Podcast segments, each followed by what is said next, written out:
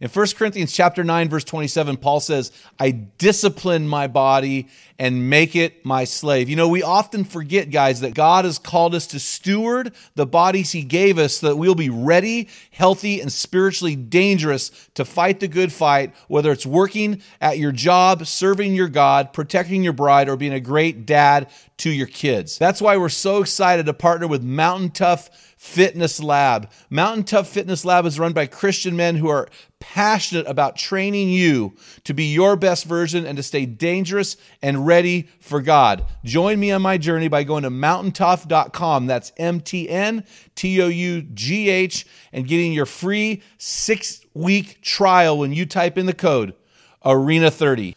You won't be disappointed. Stay dangerous. But I can tell you, uh, valleys are inevitable.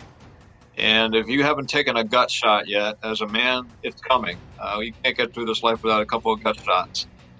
It's not the critic who counts, not the man who points out how the strong man stumbles or where the doer of deeds could have done them better.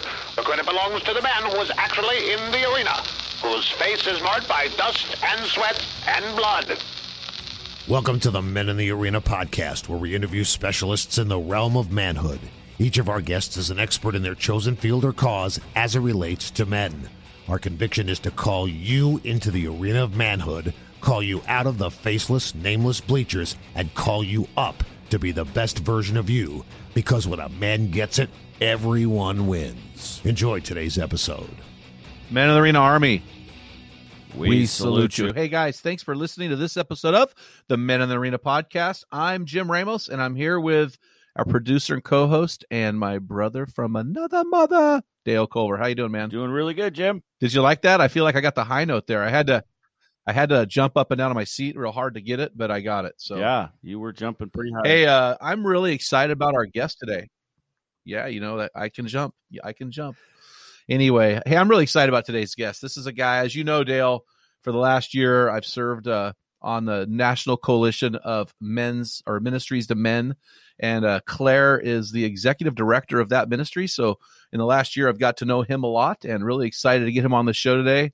We're going to have a great time and we're going to have a wild ride. So, uh, but before we do, do you have a man word? I do. And my man word is thrive. What are are you doing some kind of are you doing some kind of uh, like multi-level marketing now or what that sounds like you're selling I didn't something say my man word is go diamond i said if, it's thrive if you can dream it, you can achieve. No, we honestly, you know, we do what we do. Okay, so why would you pick that? Why would you pick that word? You do what you do. I do what I do, and and our guest Claire as well, because we want to see guys thrive in their relationships with the, their spouse, their kids, um, relationships and work, the relationship with Christ, and uh, we just want to see men really thrive in all things uh, that God has ordained them to thrive in and uh, not just live this mediocre life, just allowing things to happen to them, um, to be victims. We want them to be successful and thrive uh, in all that God has laid out for them. No, that's really good, man. I mean, we we've been saying it over and over again. When a man gets it, everyone wins. It is a true statement. And honestly, for a man to thrive, he has to step into his best version in Christ. We were we were doing a Bible study with about ten guys last night, and one of the guys had fried egg eyes because I don't know where he's at spiritually. And I just said, listen, without without Jesus, you're never going to be your best version. Period. It's not even a discussion. If you want your life to truly thrive, you've got to radically surrender to Jesus Christ. Not say I'm a Christian. Statistically, that doesn't mean anything different than the world, but to say, hey, I'm a radical follower of Jesus, and that's where you step into this best version. It's hard enough to be your best version. I mean, I believe this, and I don't know what uh, our guest would think, but the strongest men in history and the strongest men I've ever met are followers of Jesus because they don't care about Absolutely. dying, they don't care about pain, they live by sacrifice. They they are the best version, and they just are bar none, far and away. It takes a stronger man to live for Jesus uh, than than to live for yourself. And so that's I'll stand on that. I'll die on that. I'm ready to die. I'm ready to take the hits, and that's how you become your best version. But before we get into that, let's uh, bring on our guest today. I'm really excited to bring on my new friend, Claire Hoover. He and I share a very similar age, which is not going to be shared here. He lives in Manheim, Pennsylvania. Did I pronounce that right? You got it. How do you say that? You said it correctly.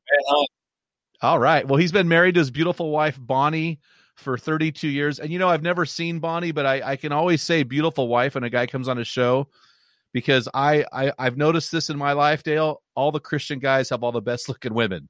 So it's just the way it works. So his beautiful wife Bonnie for 32 years. Uh, Claire's a business owner specializing in commercial real estate development and management, and he has a call in to challenge and encourage men as Christ followers. So he's the executive director for the National Coalition of Ministries to Men, but he has another job he's a commercial real estate guy. So this is really impressive. And for the past 14 years, Claire has also led a men's ministry leadership team in his home church that has had the opportunity to minister to and encourage over 10,000 men.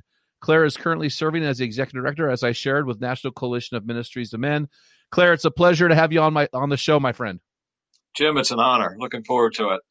Oh, we're gonna have fun. And I've I know enough about you to know that you like to talk smack and to know that uh, a couple other things about you. And so we're going to have a little bit different interview today. It's going to be a lot more uh, personal, and I'm excited about that. But I want to throw you into our rapid fire round. Are you ready? Let's go. Okay, so here's what I've done, man. I, I'm kind of messing with you a little bit because I know you. I, I've just picked some things that I know about you, and I just want you to talk about them. So this is called the this or that round. Are you ready? I am ready. Let's bro it. And so here's the first one. Okay, okay. Steelers or Eagles? Oh man, Steelers. I'm actually a Cowboys fan, so wait, I, hold on. You not get near the Eagles. Sorry, dude.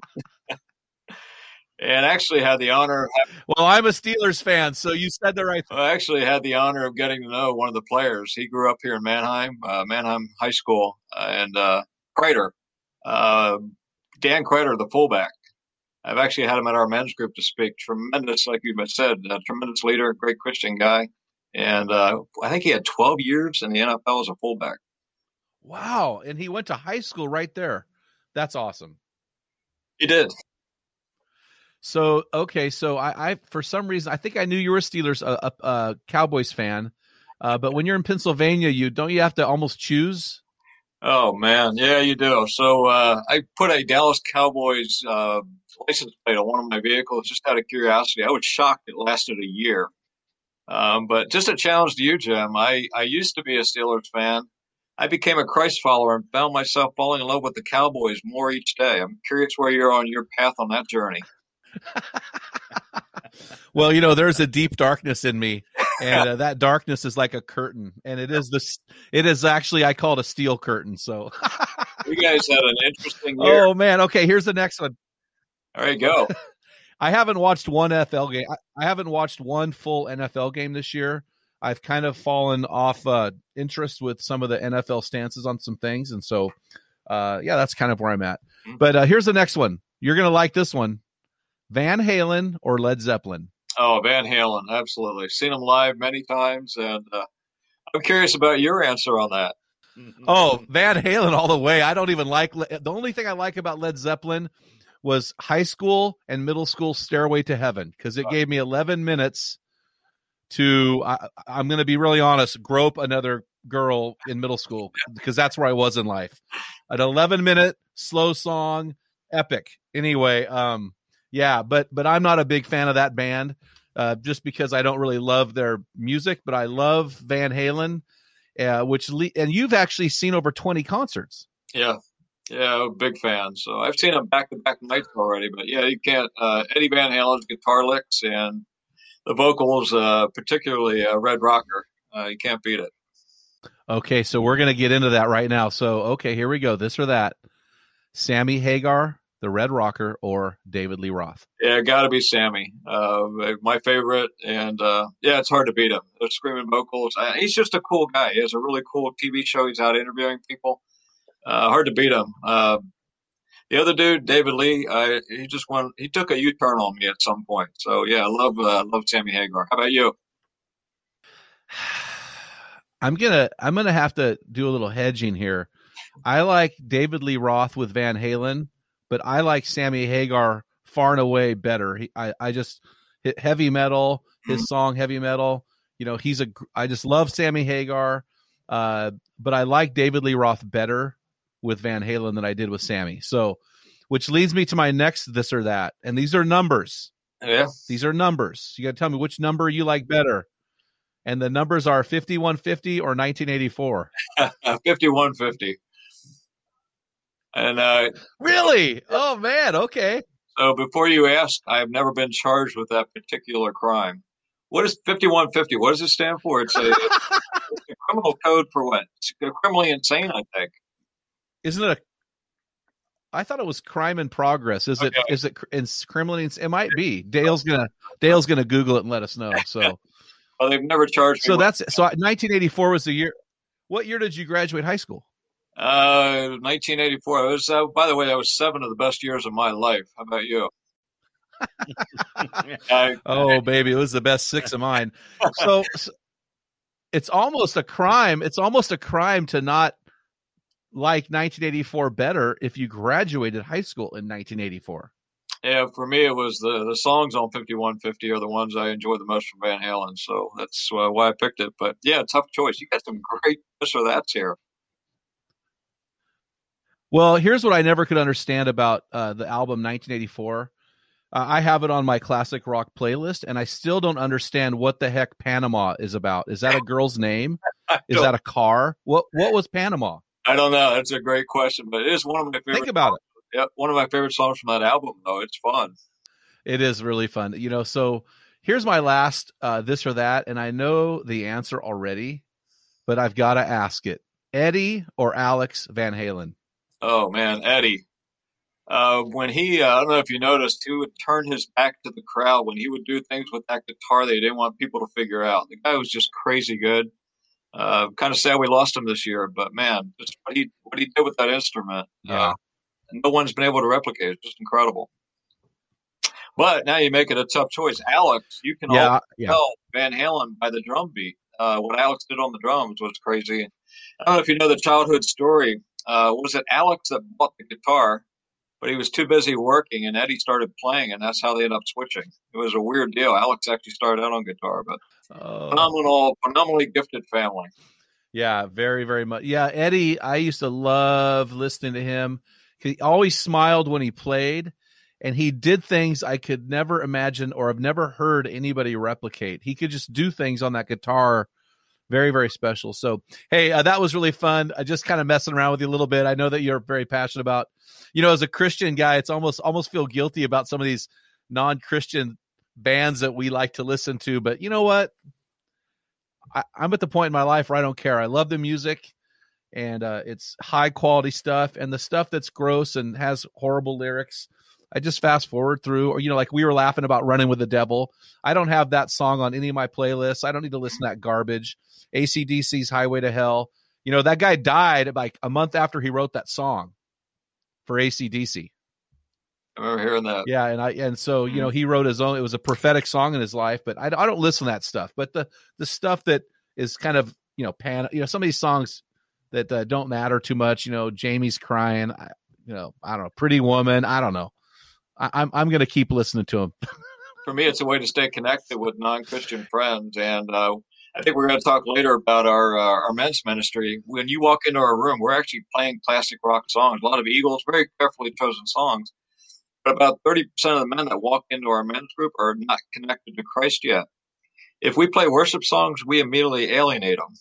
So we're playing classic rock. It's something we all enjoy. And again, we uh, we're steering clear of songs like "Running with the Devil." But man, there's some really good Eagles. There's some good old Kansas. Oh yeah. Uh, definitely some old Van Halen stuff that we, we love jamming to when the guys walk in. Well, when I was in high school, I was not a Christian, and there were rumors floating around that the lead singer of Kansas was a believer.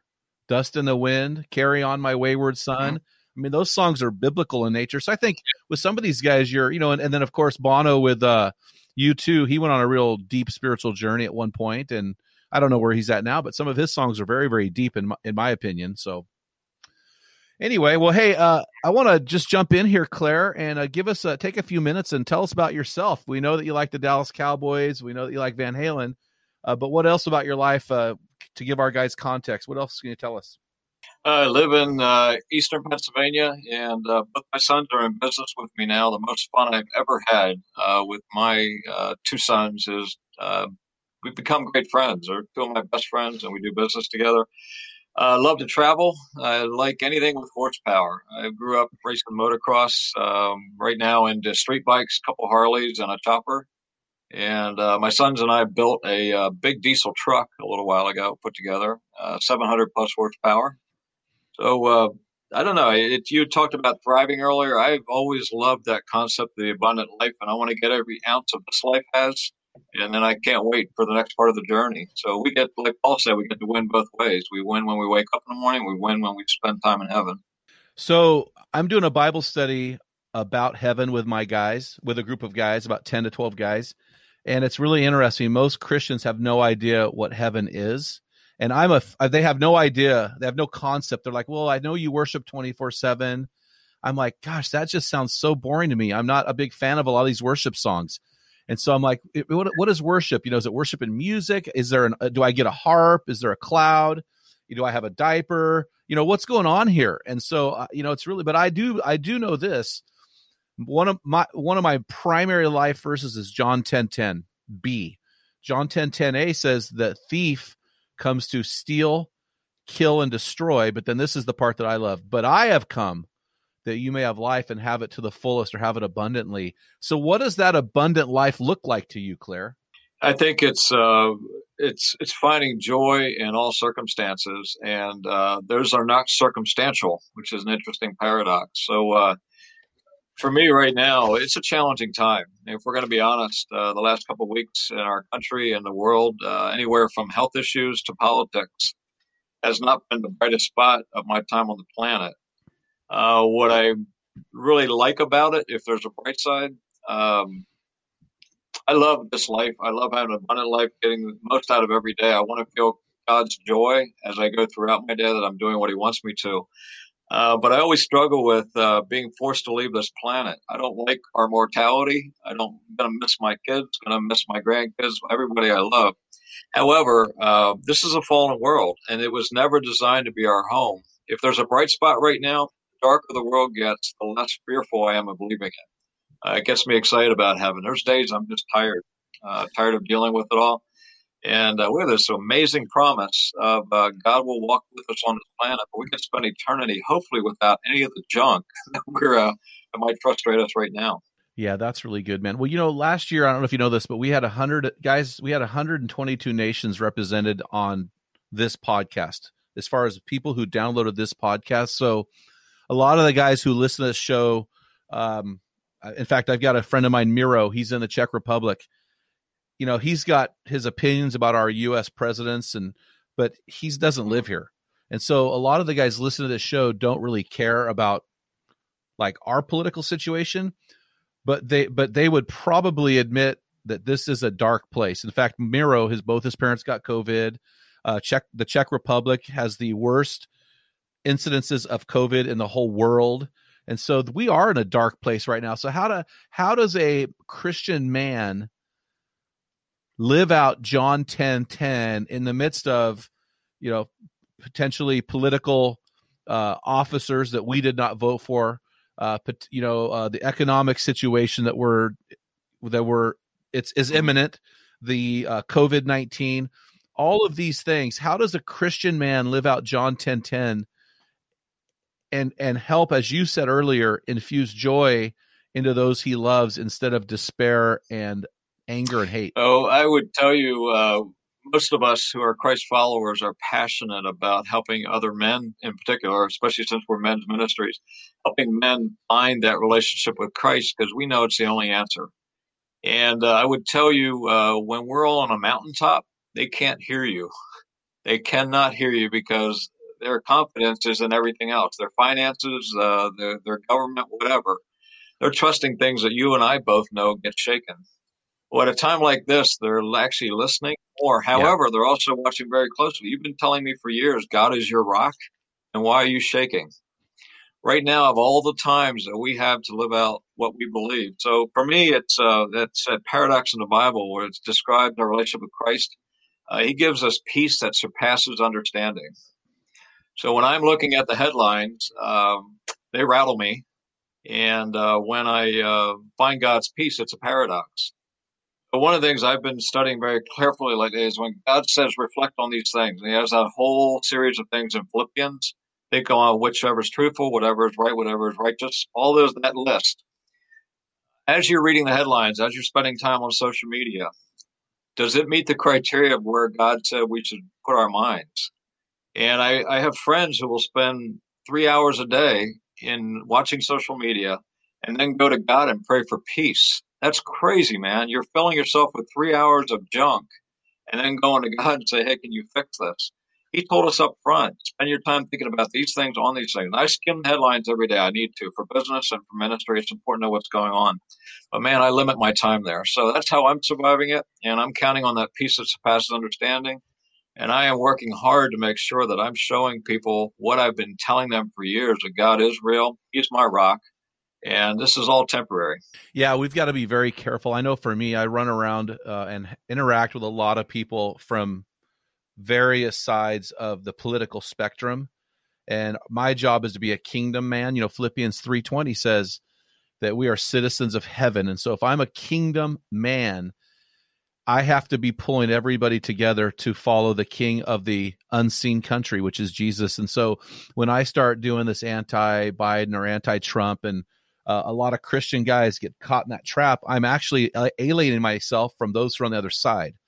And we've just got to be very careful with that. And I, I have some very mm-hmm. strong political opinions, but I try to limit them to those who uh, are in my immediate circle because I don't want to hinder what God could potentially do uh, for His kingdom. I don't want to ruin that. And in the church, uh, if you were to categorize the majority of men in the, the churches we interact with, they would definitely fall on one side of the fence, right?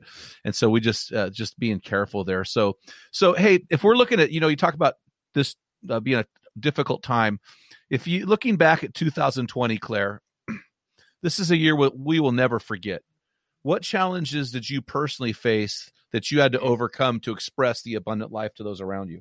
So I uh, I have a foot in two worlds. I spend about half my time in the marketplace uh, with our commercial properties. We do a lot of self storage, and then the other half of my time is spent in men's ministries uh, with the church and with NCMM. Uh, they both had scary challenges. Uh, March, I think March April was when this thing really became uh, came to the forefront I went through a period of about six weeks where I was embarrassed how shaken I was. I really thought it took me 20 years to build these businesses. My sons are involved. Uh, I've got a lot of employees I care deeply about, and I saw it all crumbling. I did not understand how we could shut down a high percentage of this economy and have, still have everybody survive. So I got through that and had to get past the grieving of uh, this world has always been temporary, and God warns us: don't build our treasures up here on earth. Don't count on things here on earth. From a ministry standpoint, Jim, you know a lot of the guys are conference guys. Of all the horrible things that can, yeah, struggling. You've got every state in the nation basically saying you can't meet with more than X amount of people, and even if they allowed you to, people were scared to be together. I felt like every ministry was going to crumble. Uh, the reality was, once I got past it and uh, heard from God that, hey, I got this. I know you can't see it. Nothing's changed. Uh, I'm still on the throne. It's just going to be a little hard to see right now, the path. Once I got past that, I started watching the best leaders I was around. A lot of them are NCMM guys. And I kept hearing the same phrase, blessing in disguise. As they talked about what happened here with COVID, uh, what you and I are doing today with this technology, we probably wouldn't have forced ourselves to go to. NCMM is finding new leaders that we can engage with because we have no geography boundaries anymore. What I believe is that there's not, there's very little about the um, about COVID that's actually a blessing, but great leaders always look at Plan A and say, okay, that didn't work out. The 2020 I had planned didn't come together. What's best Plan B? And they find blessings in disguise and they land in places. Uh, when I translate that into Bible, what I hear very clearly, and I hear secular leaders saying the same thing, blessing in God. They don't know what they're saying. They're actually saying what Christ told us all along. That which was meant for evil, I will turn into good. Just watch me. I'm in shock. My business had a record year. NCMM, I believe, is stronger than we've ever been, connecting with more men than we've ever been. This is 2020 I'm talking about. That was supposed to be the worst year ever. So, blessing in disguise, a God who knows how to take bad and turn it into good. Uh, we're still here, and I can't believe I'm saying it, but 2020 was turned out to be a great year with a pretty big valley somewhere in the middle. Yeah, you know, we had our best year in ministry, and um, financially way better than other years. Uh, I can't explain it. I just know we're there. We've got a better, stronger vision than we've ever had. And I, I hear you say that about NCMM. So I came on the board in May, and and they've got a history that dates back 25 years. And for you to say that, I'm going, wow, that's interesting that that he would say that because to me, there's so much further we can go. So why don't you t- why don't you tell these guys what NCMM is and uh, what what we stand for and represent? Some of these guys may not know. Yep. So it's the National Coalition Coalition of Ministries of Men, and the best way to describe us is our tagline: "We connect the men that disciple men." Uh, this was started. Uh, actually, I think we're 20, 21 year, 22 years old. Uh, Patrick Morley, who you had on as a guest a bit ago, was a big part of starting it. Him and I believe he would tell yeah. you 17 to 20 other leaders came together. Uh, we know a couple things. Uh, the enemy breaks us down by isolating us. You can take that down to the personal level when uh, the enemy wakes you up at two o'clock in the morning because there's nobody to call. Uh, he's attacking you on your own. We also know in men, men's ministry, if the enemy can cut the head off the snake, he's hurt a lot of people. If he can knock these leaders out, uh, he's in, he's taken a lot of men who are going to make great choices and push them back into a world they can't defend themselves. So we bring the leaders together. Uh, we connect on. We right now we're doing a uh, first and third Wednesday of each month a Zoom call where we feature an NCMM leader and he can any topic he's passionate about. Uh, had Patrick Morley on that, um, and uh, then we uh, pre-COVID had done regional meetups where we get uh, actually put leaders together in several cities, and then we do a large national meeting that we get behind. We're all about connecting leaders with like minds and seeing if they can work together to strengthen each other. Yeah, and I'm really excited about the Disciple uh, Men podcast, where we're taking NCMM members, or we are actually interview them, and we're putting them on that website. And so I think that's really important. That'll help these guys. So a lot of our guys listening actually are men's ministry leaders in their churches. Mm-hmm. And so, what would you tell those guys about NCMM? Uh, first of all, we're underrepresented in churches. Uh, for whatever reason, that's where I, I cut my teeth on men's discipleship was in local church. And uh, a lot of you know uh, the pastors are not always passionate or as passionate as we are. Uh, it'd be great to connect. Uh, my particular story in our local church was a simple one. My pastor approached me. I was about ready to retire, by the way. I'm around age 40. I was going to sell a couple businesses. And I don't know what I was thinking. I read through Solomon and I heard all the terrible stuff about living selfishly. And if that doesn't cure you, Ecclesiastes, I think it actually starts out saying all is vain and it goes downhill from there. I should have learned from that, but I was going to retire. And about that time, my church contacted me and said, Hey, our men's ministry is struggling. The current leader's leaving. Would you take over? I wanted no part of it. I argued with them for an hour. I did not want to do it. Uh, they finally, we left with an agreement. I agreed to give it one year, and if it didn't work, I'm out of here. And uh, they agreed to let me run it however I wanted to. I was convinced it would die in a year. I'll give these guys a year and never hear from them again. We both hung up smiling. They were convinced they had heard from God. I was convinced it was going to fail. It didn't fail. It went crazily good. Uh, what I will tell you is uh, find other men's ministry leaders. We need to keep telling the story. There are so many failed stories out there of uh, men's ministries inside churches that don't work. There are so many that do work. Find out what they're doing right. Be encouraged by it. Don't let the enemy tell you it can't be done. And that's what I. That's why I would tell you to join NCMM. Uh, we'd love to share more of that story. There's going to be 10 different ideas of how to be successful in your local church. And maybe only one of them fits you, but we're going to help you find that fit, connect you with other leaders that are making it happen.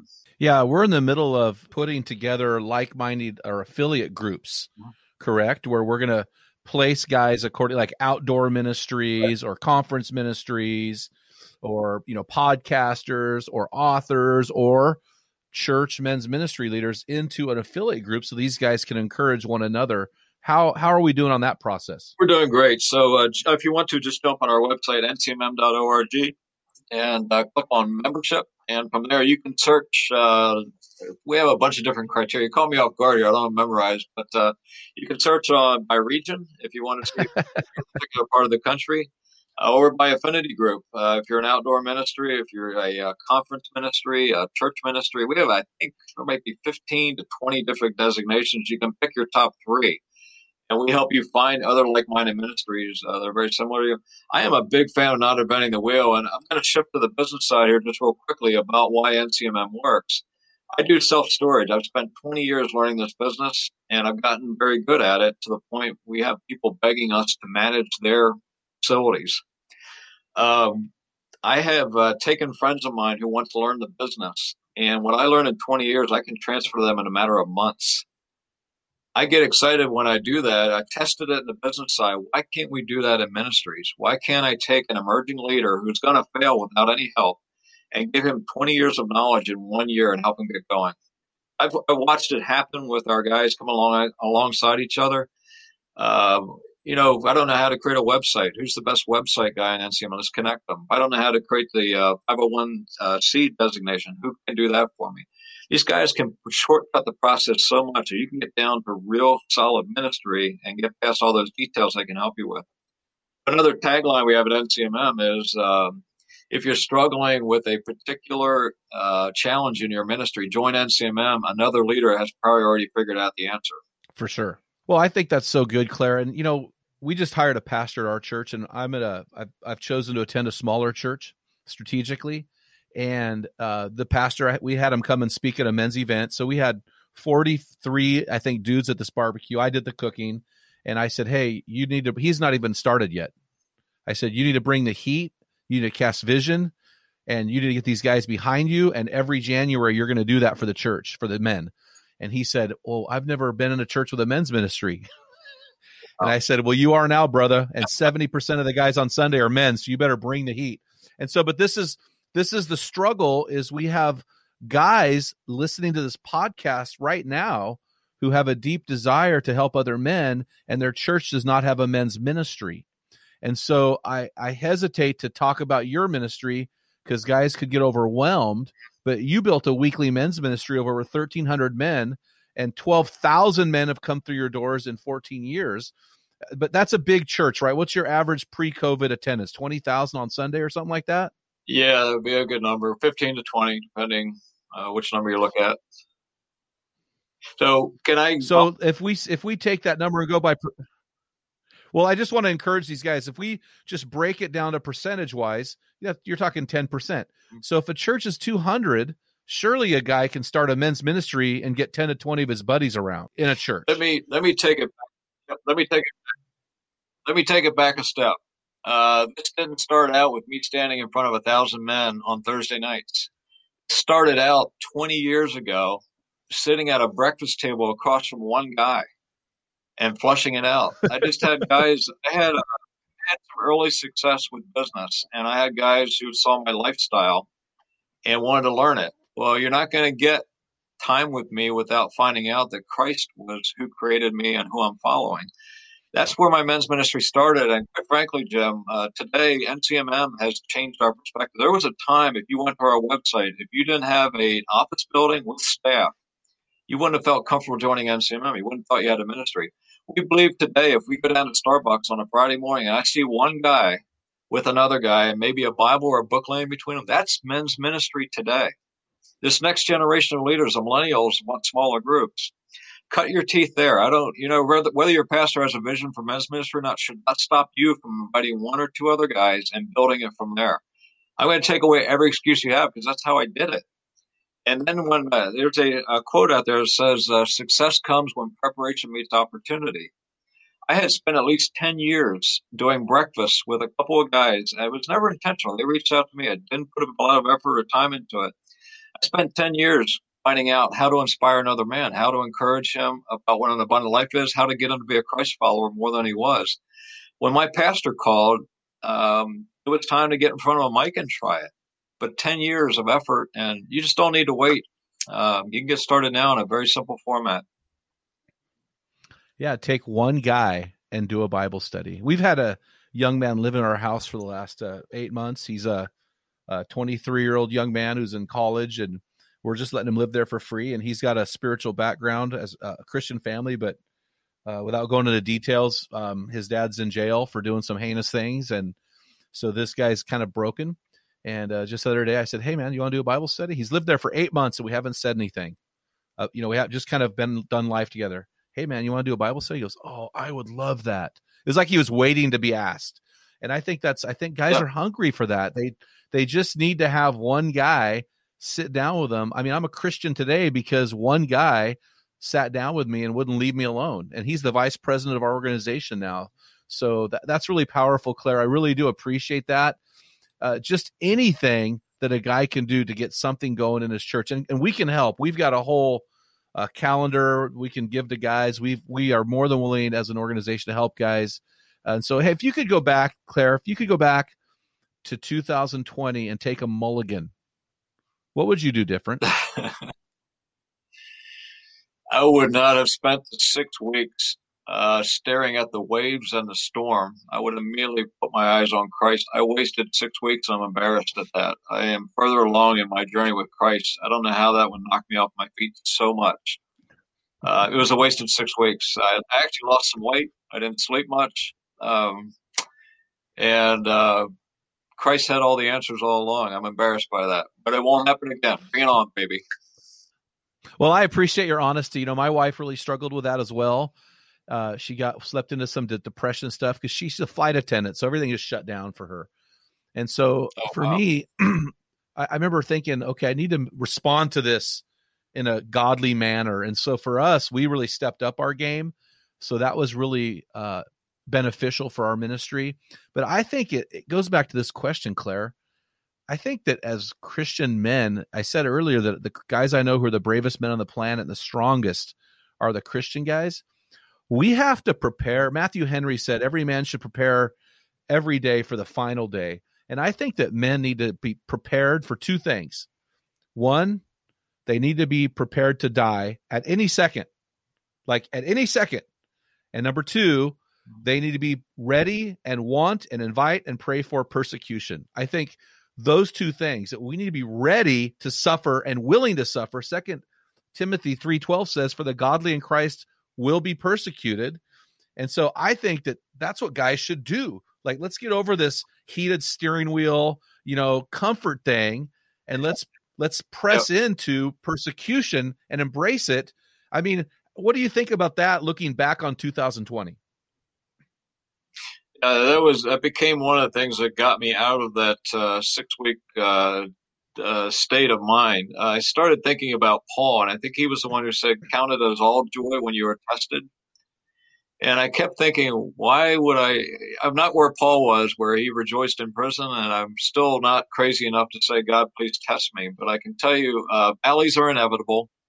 And if you haven't taken a gut shot yet, as a man, it's coming. Uh, you can't get through this life without a couple of gut shots. Uh, when we count it as joy, I think of particularly about my, I understand more about my Heavenly Father as I became a father and, and shepherded my two sons into adulthood. And uh, I, uh, one of the quotes I always loved was uh, our job when, when uh, raising our children is not to straighten the curves, but to teach them to navigate the curves because someday you're not going to be there.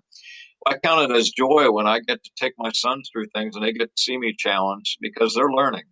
And I understand my Heavenly Father is going to allow stuff into my life, uh, some things intentionally and some things it's just the luck of the draw, and what the world throws at us, but He's going to use it as a teaching moment.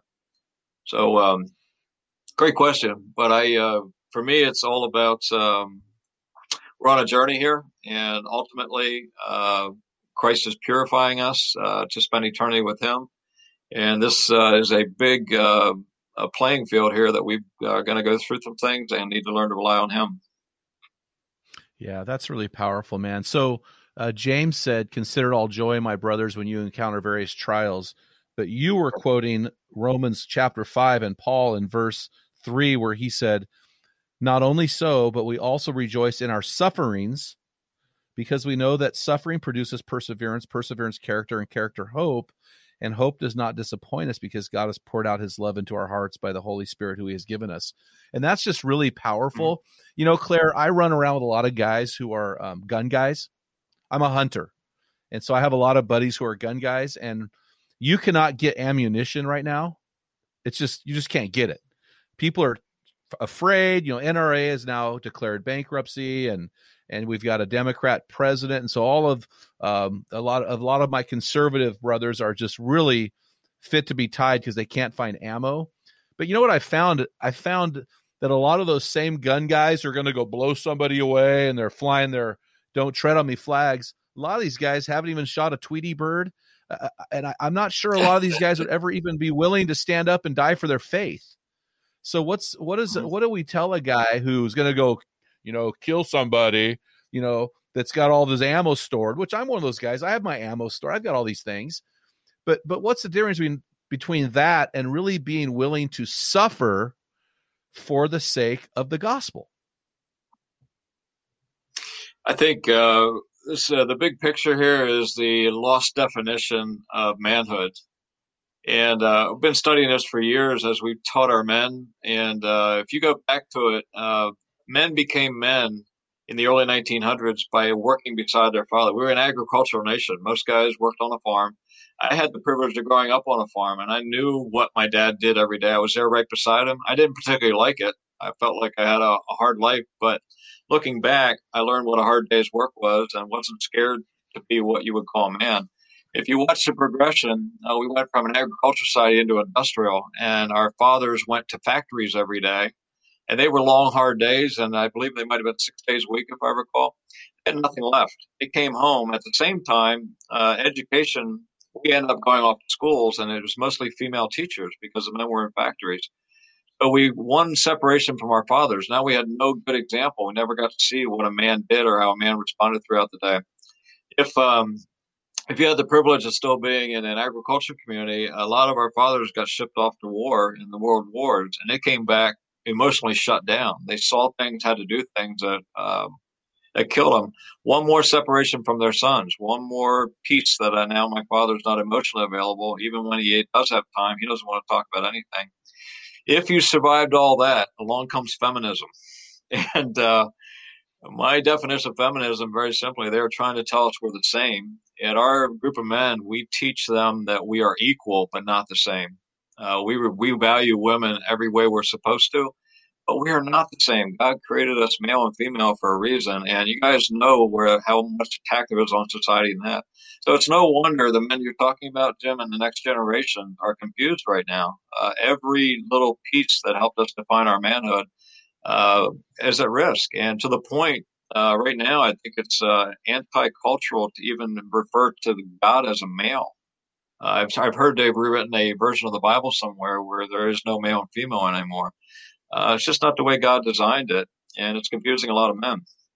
Well, and there, be, even beyond that, Claire, there are a lot of people nowadays saying you shouldn't put a personal pronoun he or she in front of a person's name. That's their decision to call a you know and so the, this is all garbage that you know i i refuse to bow down to that because i'm willing to be persecuted for my faith i was called a hate monger about two weeks ago because my stance on homosexuality i was called a a-hole by somebody else you know those things those are those are fun for me that that we can have this happen you know another thing that happened that you didn't mention was in world war ii the men went to war the women went in the factories and so the women went to work in the cities, and that really was a launch of a, a platform or a beginning of the feminist movement.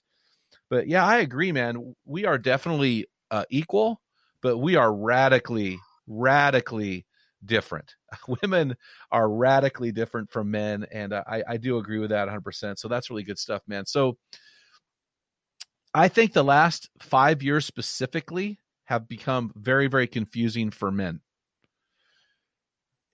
it, it's tough to even know what to say anymore. Where before, at least I knew what to say, but now you're it's it's very it's been become very unclear for men. Have you seen that trend as well? And what are you? How are you handling that? I absolutely have seen it. Oh man, um,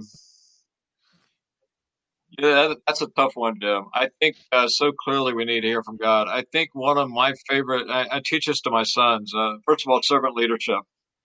I love the, it's, it's an oxymoron in a way, uh, the word servant and leadership. Uh, you get two different, very different versions of it. But from a biblical standpoint, walking humbly with my God. I see the paradox in there. The word humble almost doesn't fit with the word God. God is all powerful. That's what I see. Um, God calls us at times to be absolutely loving and caring and empathetic to everything around us, and other times He calls us to stand up and say, "Whoa, that is just not the way it is." Uh, that powerful statement, as for me and my house, that's where I see the best leaders living right now. So we are hearing all the noise around us. Um, but as for me and my house, we're going to serve this God. And here's what he happens to say about that particular topic. And uh, you are free to disagree with me. You're not going to become my enemy. I'm still going to love you.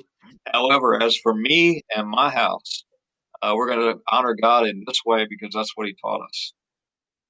It is not popular. And I, by the way, I, I apologize for calling you all those names. I didn't know you were going to bring that up on the podcast, but I'm joking. But uh, I think we, I, of all the times that men need to take a stand, uh, it's pretty clear right now. Yeah, it really is. And I, Jeremiah 25, uh, 24, 15 is huge. As for me and my house, we will serve the Lord. You know, uh, a couple weeks ago, we had a friend on the podcast, a mutual friend of ours, Tom Wilson, who is, as you know, the CEO of Better Man with Robert Lewis. And they came out with this study called Five Essentials to Engage Today's Men. And it was really interesting to me that practicing in their survey of 1,595 men, I think it was, 40 or 30, 42 no 32% of practicing christian men live with their girlfriends mm-hmm. under 34 years old or and then it's the same exact amount for those outside of the church and it, something like 42% think homosexuality is okay uh 40 something else percent think uh, sex before marriage is okay and then tom wilson made this statement because i said tom aren't, aren't you appalled at what we you discovered he said yeah we are a little bit he said, and I, what I don't understand is we're reading the same Bible. And I said, whoa, whoa, whoa, whoa. Are we? Are we? I mean, are we reading it? I mean, what are we actually reading? Because I can read the same Bible and come away with different things. What what we need to do, well, where does obedience to Scripture play into a man's life? When you approach Scripture, Claire, how do you approach it? that that is different than let's say a guy who thinks these other things are okay mm-hmm. uh, i'm going to go back to admitting uh, something i'm embarrassed about uh, the amount of wisdom in the bible I've, i grew up in a, in a faith-based home uh, attended church my whole life i spent the bulk of my adult life trying to write my own script and ignoring the wisdom in the bible and when i look back at my biggest mistakes all of the answers are already there. Uh, Proverbs, in particular, from a business standpoint or a daily living standpoint, had all the answers. But if I can call it a soft answer, turning away wrath, uh, walking humbly with my God, all my biggest mistakes were already addressed in the Bible uh, 2,000 years ago. And so uh, I'm just learning every day. I don't like making mistakes. They're painful. These little detours I put my life on are expensive. I've got scars on me, literally, uh, just about killed myself in a motorcycle accident a year and a half ago. I literally still have scars. That had I listened to some wisdom, uh, wouldn't have made some of those choices. So, it, to me, it's a no-brainer. If I want an abundant life and I want to live the best version of me that God has designed, I've got to spend time in Scripture, and I don't interpret it. Um, I assume it was timeless that it uh, has nothing to do that 2020 it should be read the same way as it was in 1945 when my father was growing up as a as a man. So uh, it's it's my church has a really good stance on this. I've watched them pull people in before our elder board who were living a lifestyle that they didn't agree with, and they would start out with the most beautiful phrase, "I am so sorry." But for we are a Bible believing church, and sometimes we don't understand everything Scripture says, but we blindly follow it we love you, but your lifestyle is addressed in the Bible. We can't agree with it. So we'll keep on loving on you, but don't expect us to compromise. Part of our love doesn't mean we're going to change our belief system. I love the way that you sort of, there's a beauty and an empathy in approaching someone and saying, look, I don't agree with what you're doing. I don't always understand the Bible, but as for me and my house, we've chosen to follow it blindly. Uh, there's no interpretation needed. So tough, tough time in the culture today, but I don't think we need to change our stance. Well, you that's really impressive that you said that. I, I'm impressed with that. That we don't need to interpret the Bible, guys. Listen, guys, the Bible that is falling apart belongs to the man who is not. Mm. Guys, you gotta you gotta enter the Bible, saying, "How can you God, shape me through your word. Don't enter your study of the Bible saying, How can I let the how can I manipulate the word of God to fit what I already want to do that's outside of scripture? Dale and I have been talking about this a lot that there's a difference between supporting someone and loving them. You can love them without supporting them. And so that's what I hear that your church is doing. And that's pretty cool, man. Appreciate that. So in our uh, men's group, we uh, have a lot of men who are frustrated, asking, you know, I'm trying to witness to other men, trying to get them to understand Christ, and uh, just not getting anywhere. Uh, we have a simple principle. Uh, the principle is stay in the relationship and wait for the crisis. Every man's going to get a gut shot. Uh, nobody gets out of here alive. So maybe it's the last two years of your life or the first time you had a tough time our men are trained to make sure when the guy gets the gut shot, when the crisis hits, whatever it is, uh, that we should be on that top five list of people they call. And now we're ready to talk with them. They're ready to listen finally. Hey, something hit me or I have no clue how to deal with it. Okay, brother, let me get together. Let's grab a cup of coffee and talk about it. While we're talking about it, I know you didn't like hearing this before, but I need to tell you the way I would get through this is with the help of God. Let me tell you more about it. So just stay in a relationship, no matter how messy it is no matter where you've got to meet them at, no matter what you've got to turn a blind eye toward in their life right now, stay in that relationship so that when they need help, you're on that list of people they're going to call. It's the best way I know uh, to, to get through today.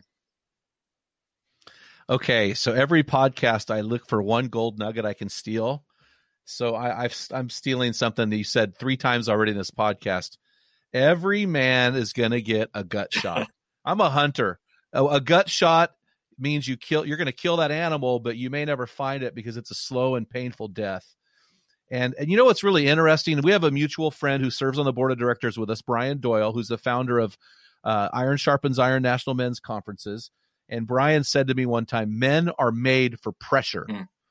and i highly agree with that. In fact I, I think that's such a great stroke of wisdom because when that gut shot happens i have found that strong men, Christian men, love crisis mm-hmm. because it's their chance to thrive. It's their chance to show Jesus. In fact, I have a good friend of mine who always is telling me, Hey, Jim, go create a crisis. so how, how do you see that? How do you see creating a crisis uh, uh, in helping a man, a man who's experienced a gut shot, or or walking into that crisis with him, because it's when we see a guy in crisis, it's really easy to to to step back and say, "Whoa, whoa, this isn't my problem." But the Bible says in Hebrews ten thirty nine, "For we are not of those who shrink back and are destroyed." So, how does a man lean into that crisis? Uh, or have the uh, di- apply direct pressure to that gut shot. So uh, I am not as far along in that journey as I like to be, where I ask for a crisis. What I can tell you, I've been through enough now. I don't fear the valley like I used to. I, I beg for God, yes. I beg for God to bring fruit in my life on the mountaintop. I'd much rather be on the mountaintop, but I think the saying is there's not enough rain on the mountaintop. Fruit comes in the valley. I uh, last March when I saw that valley coming, uh, there's years ago that would have knocked me off my feet even worse than it did. I now I grieve what could have been. I grieve the fact that for whatever reason I'm coming off the mountaintop for a while, but I'm not as fearful, and I now yearn for the fruit in the valley. I want to get through it as fast as I can. God, get us through this, please. Let me teach me what you need me to know. Help me lead others through whatever we're doing here. Uh, but I don't fear like I used to. I'll give you an example. Uh, Jim, you might have been a part of this. The NCMM down in Dallas, Texas. We had our annual event. Uh, it's 2019. Uh, the night before the event, uh, a tornado came through I woke up Monday morning uh, with three little problems with our conference. Um, problem number one was we had no hotel. The electric was out because of a tornado. Problem number two, we had no venue. Uh, problem number three, we had no food. All our food was locked in venue. So other than those three problems, we were in great shape. Uh, God, God skillfully, within about two to three hours, let us recover. We moved the venue, had another caterer, and had a uh, another hotel lined up very quickly in a in a very traumatized area. I saw God moving away; it was incredible. I went on stage, and we had one of the best conferences we ever had because I think we all felt like we were attacked. Almost everything about that conference was supposed to be destroyed. I literally went on stage. I don't know this, if this is wise, but this is what I do in a gut shot. I went on stage and I said, "Guys, I think we were attacked here. These three big things happened." And I looked right on stage and I said, I don't know if this is wise, but I think we all need to look right at the enemy and say, Is that all you got? Because we're still here. uh, almost taunting. That's the kind of boldness that I think God's calling men to today. And I think I want the enemy to know this is the wrong group to pick on. No matter what you throw at us, God's going to let it persevere. He's going to turn evil into good. Are you sure you don't want to go elsewhere? That's that's really good, man. You know, it's interesting. I'm I'm laughing about this gut shot comment. I just love it.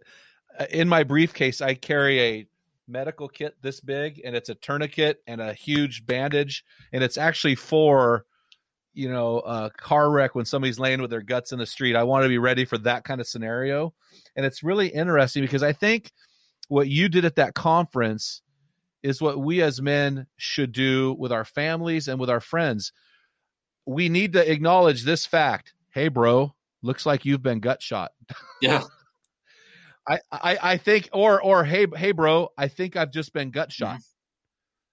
I think when men refuse to acknowledge the fact they've seen a bro gut shot, or when a man is like, no, I'm fine. It's just a, it's a, it's a graze. I know that's a, uh, my fecal matter coming out of my stomach, but I think I'm going to be okay and not ask for help they create a bigger problem, don't you think? Absolutely. I, I mean, what I've learned again, I'm I'm embarrassed. I uh, still need to learn these things and relearn them. But uh, when a gut shot comes or when a valley is ahead of me, the faster I can embrace the fact that this sucks, this is not what my plan A, 2020, uh, the faster I could embrace there's going to be a new normal. Uh, the best leaders in the world, the quicker they recover and say, okay, what's the best plan B I can have? those are the biggest and brightest. Those are the ones to get back to abundant life as quick. And I'm still learning it. I got to learn that one over and over and over again. I think another piece that I've looked at is I think there's a quote out there that says, "Never let a challenge escape you without the lesson it owes you." When you get a gut shot, you've already experienced the pain. Do not let that experience go away without learning something from it. So you had asked me what I learned about 2020. My reset, my do-over was I will never again spend six weeks in self pity. As fast as God allows me to and gives me strength to, I'm going to embrace the fact I don't like this God. It's horrible, but what's your what's your plan now? How do I get back on track? What can we do to make the best 2020 possible? You know, Claire, you brought me back to a very painful memory of a time I was gut shot. Uh, we launched this ministry in 2012. We our house went into foreclosure uh, near the end of 2012 because we couldn't pay the bills. We were not raising enough money, and uh, we our house got saved, and so we are going through a refinance right now that dates all the way back to that 2012 experience. And you know, it's really interesting because a lot of my friends in ministry are struggling right now, and I'm like, hey, or a lot of guys I know want to launch something and they're afraid to. Mm. Or they want to get out of their dead end job and start something risky. And I go, What's the worst that can happen? They go, Oh my gosh, I could lose my house. I go, so what? Yep. We almost lost. Who cares? You're a Christian. Mm. Who cares if you lose your house? What's the worst thing that can happen? You lose your house and your kids gain a whole level level, level of respect for you because you had the cojones to go out and do something. You know what I'm saying? I think that I think that's so important. What else can they do to us? And, and that's so good, man. And so what you did is you walked away from an experience going, okay, I had a six week failure. So now I'll never do it again. And so, you know, you've got the battle wounds of a gut shot and you're like, okay, I'm good to go. I think that's so powerful. I love this gut shot analogy. I've never thought of that because whenever you're hunting, you go, oh crap, I hit him in the guts. and you know what that means. You know what that means in hunting. That's a nightmare. And so that's really good, man. I really do appreciate that. Uh, we're going to have to throw a meme up with that quote on there, Dale, on our Instagram account. By the way, we just hit 5,000 followers on Instagram. Wow. So uh, last year we had 400. so pretty cool to see that. So a lot of people will be seeing that. Thanks to Dale. Dale's uh, done a great job on our Instagram account. Guys, you can follow us there at Men in the Arena, by the way, on Instagram. A lot of cool things going on. We're also on MeWe. Uh, that's a sidebar. But hey, Claire, I really appreciate you coming on the show uh, from Van Halen to the Pittsburgh Steelers all the way down to the Dallas Cowboys and then back to a gut shot. For some reason, the gut gut shot and Dallas Cowboys seems to fit well right now. But hey, do you have any closing words for these guys who are listening? I uh, just want to encourage you. Uh, 2020 is behind us, but I think 2021 is going to have its own set of challenges, maybe even a little more complicated in 2021. Uh, take your eyes off the waves. God tells us what to focus on. Look in His eyes, and uh, man, the waves get smaller. Sometimes they disappear. And if you can't do it for you and your family, do it for the other men who need to see that your faith is real right now. We have an opportunity like we never had before where other men are shaking, and they're listening. Uh, we need to have that Christ inside of us show on the outside as much as possible with all the boldness and all the faith that uh, He's instilled in us. Yeah, I really appreciate that, man. Guys, you're probably wondering, what are we going to do for boots on the ground? Guys, you, you can listen to the podcast, but unless you put your boots on the ground, you've kind of wasted your time with this show because this show's about getting boots on the ground. So, guys, what uh, what are you going to do about what you heard from Claire today? How are you going to respond? And and uh, if I were to take everything we've talked about, Claire, and just say one thing to the guys, it would be this: guys, listen. If you are currently not involved with at least one other guy in a Bible study, you have gut shot yourself. You have to get in the Word with another man. We have tons of resources for you on our website, meninthearena.org.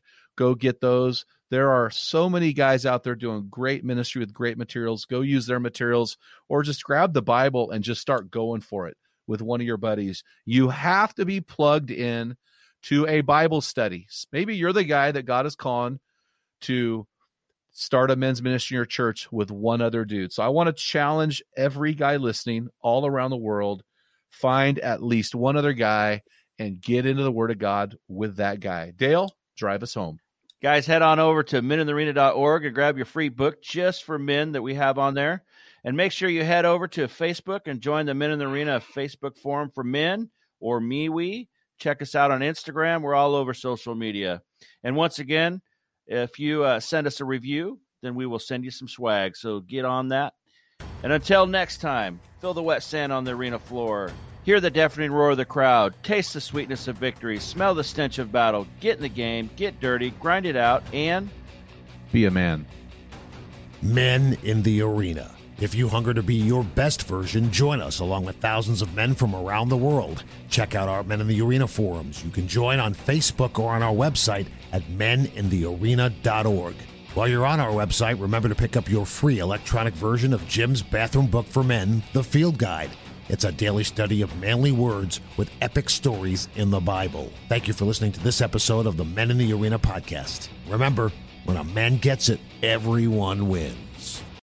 What type of dad are you? Guys, in my 35 years of ministry, I've noticed that guys basically fall into two categories. And in those categories, there are four types of dad or four phases that you pass through as a dad. We just dropped an amazing quiz to help you discover what type of dad you are, find out what type of father you are, and get our custom resources fit to meet the needs and the questions you are asking. Head on over to menarena.org, join 20,000 men from around the world and find out the type of dad you are.